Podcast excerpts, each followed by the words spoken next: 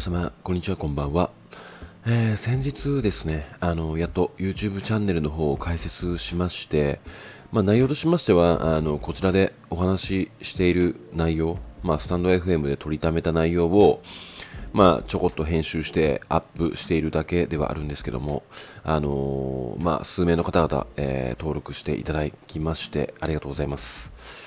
まあ、これからもね、あのー、まあ、YouTube 限定で、えー、やるときもあるのか、まあ、スタイフの方でやったものをただ貼り付けていくだけなのか、ちょっと方向性は定まっていないんですけども、まあ、あの登録して YouTube の方も聞いていただけると嬉しいです。はい。えー、手な具合でですね、あのー、まあ、なんかその YouTube、あの少しだけ編集してアップしてる作業を、まあ、日々行ってはいるんですけども、まあ、なんかね、あの今まで取りためたものを、まあ、改めて聞いていると、まあ、とにかくあの話が長えと。なんかもう長いのなんかもう25分とかずっと喋ってて、いや、どんだけ喋んだよって思ってしまって。で、まあ内容もなんか全然さあの定まってないし、まあね、カンペとか用意してないんで、まあ結局その相談文を読んで、その場のテンションで話してしまっているから、まあだらだらね、うん、15分、20分、25分と、だんだん長くなっていくと。で、これはちょっと聞きづらいなと思ったので、あの、まあ、ある程度、あまあ、話の内容とか結論とか、うん、まとめて今後は話していこうと思っていますので、まあ、なんとかして10分以内に、えー、収めていこうという目標を決めました。はい。えー、てなわけでですね、えー、本日も、えー、いただいた質問箱を回答していきたいと思います。えー、それでは早速質問箱の方を読み上げていきたいと思います。ゆうじさんはじめまして。私は今、新卒で働いている彼と付き合っています。付き合って2ヶ月ほどになりますが、3週間以上会えていません。かっこ彼は夜勤があるシフト制のお仕事で、電車で2時間の距離にいます。付き合ってから愛情表現もだいぶ減りましたが、それが素の彼と受け止めている状態でした。が、最近冷めているのではと受け止めきれなくなっています。クリスマスは仕事かもしれないけど、どこか行こうねと話してくれてはいたものの、クリスマスをどうするか未だに決まっていません。1ヶ月前にはシフトが出ていることを知っていますが、先日25日は仕事と話してくれました。かっこ何回かクリスマスの話はしていて、今回やっと聞き出せました。会う予定を立てる際も、シフト見ないとわからないと、これで2回ほど予定を立てる流れだったのを流されてしまいました。正直、もう私から会いたいなど、素直な気持ちを伝えることが忙しい彼には迷惑なのではと思ってしまい、伝えなくていいことだと思っています。話し合ったり価値観をすり合わせる場が必要だとは思いますが、彼は今の状態をどうするつもりなんだろうかと測ってしまっている自分もいます。男性は夜勤があったり仕事が忙しい時どうしてほしいのでしょうか。忙しい中で会えなくてもクリスマスというイベントがある時期にでも会いたいと考えないのでしょうか。ゆうちさんの考えだったり、えー、意見をいただければと思います。というようなえー、質問箱をいただきました。はい。えー、まずですね、うーん、まあ、男の視点として、うーん、の、まあ、彼の印象なんですけども、うん、まあ、やっぱりその2度クリスマスの予定を流されてしまっていると。まあ、クリスマスと置き換えなくても、えー、会う約束をちょっと流されてしまっているような状況が読み取れるんですよね。うん、まあでも結局は、まあ、会う気がないっていう人ってあの会う方向性に行動しようとしないんですよね。だからイコールそこまで会いたくないっていうのが、まあ、分かってしまうと。なのでうーんまあなんかそのね己を、まあ、ずっと鼓舞してきている中でちょっと申し訳ないなっていう気持ちはあるんですけどもまあ彼氏は若干冷めているのかなっていううーんまあ印象は避けて通れないんじゃないのかなって、えー、思いましたね。うん。まあ、ただ、まあ、ここで結論を、まあ、申し上げますと、うーん、まあ、結局なんかその相手の感情を理解して、うん、そこで初めてどのような選択が2人にとって良き方向に進めるのか考えていけばいいっていうのが、うん、やっぱり個人的な意見になっちゃうのかなって。うん、やっぱりそのね、冷めてるか冷めてないのかっていうものを100%知るためには、まあ、相手に聞くっていうことが、まあ、大前提ですしそれをねあのまあ、なんというか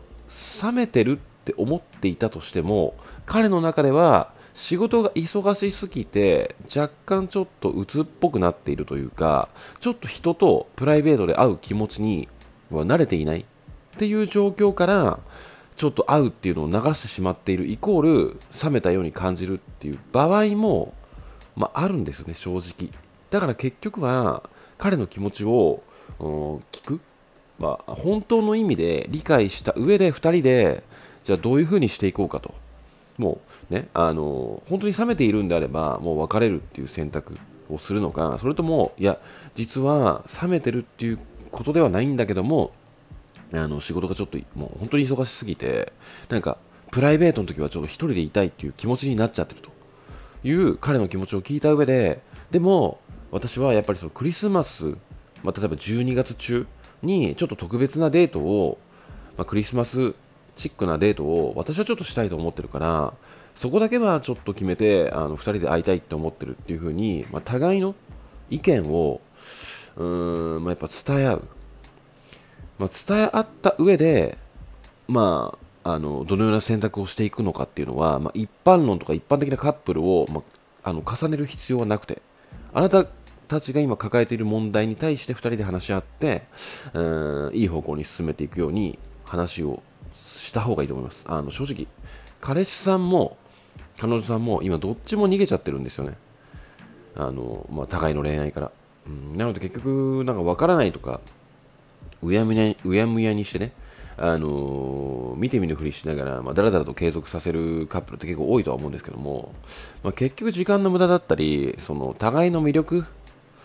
魅力値っていうんですかね、その、まあ、次につながるとか、えー、いろいろあると思うんですけども、まあ、人としてちょっと魅力的な部分が欠けてしまうっていう要素にもつながるので、まあ、それはやめた方がいいんじゃないのかなって、うん、思いましたね。はい。まあ、結局は相手の気持ちを知るのが怖いから行動に移せないっていう部分も非常に理解はできるんですけども、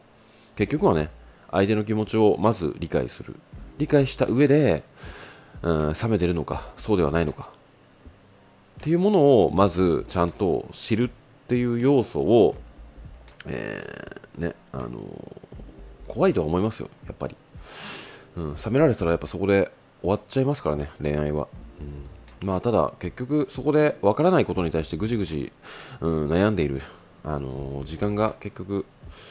無駄なのでね、うん、まず、なんかその、今、向き合うべきところは、そのクリスマスっていう、あのカップルの熱熱を、ま、沸騰させるようなね、イベントに目を向けるっていうよりも、うん、クリスマスは一旦置いといて、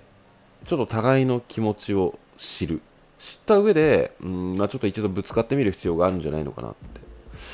えー、思いましたね。やっぱ伝えた上で、うんまあ、どっちに転ぼうと、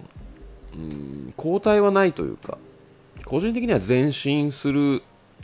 要素でしかないのかなって思います。結局、あのー、その継続させる上でも、えー、別れるっていう上でも、やっぱぐちぐち悩んでいるよりは結果として前進できていることにつながるとは思うんですよね、うん、なのでまずは、うん、互いの今の気持ちを、えー、理解するために話し合ってください。で話し合った上で今何をすべきかどのような行動がいいのか。それともシンプルに彼女あ彼氏さんもクリスマスを行いたいんだけども、うん、ちょっとなんか流してしまってた自分が流してしまった罪悪感からちょっと決めづらくなっているっていう可能性もあるのでねまあ2人でちゃんと話し合ってみ、えー、てくださいはい。えー、てな具合でですね、今夜はこの辺で終わりにしたいと思います。今夜もご視聴いただきましてありがとうございました。それではまた。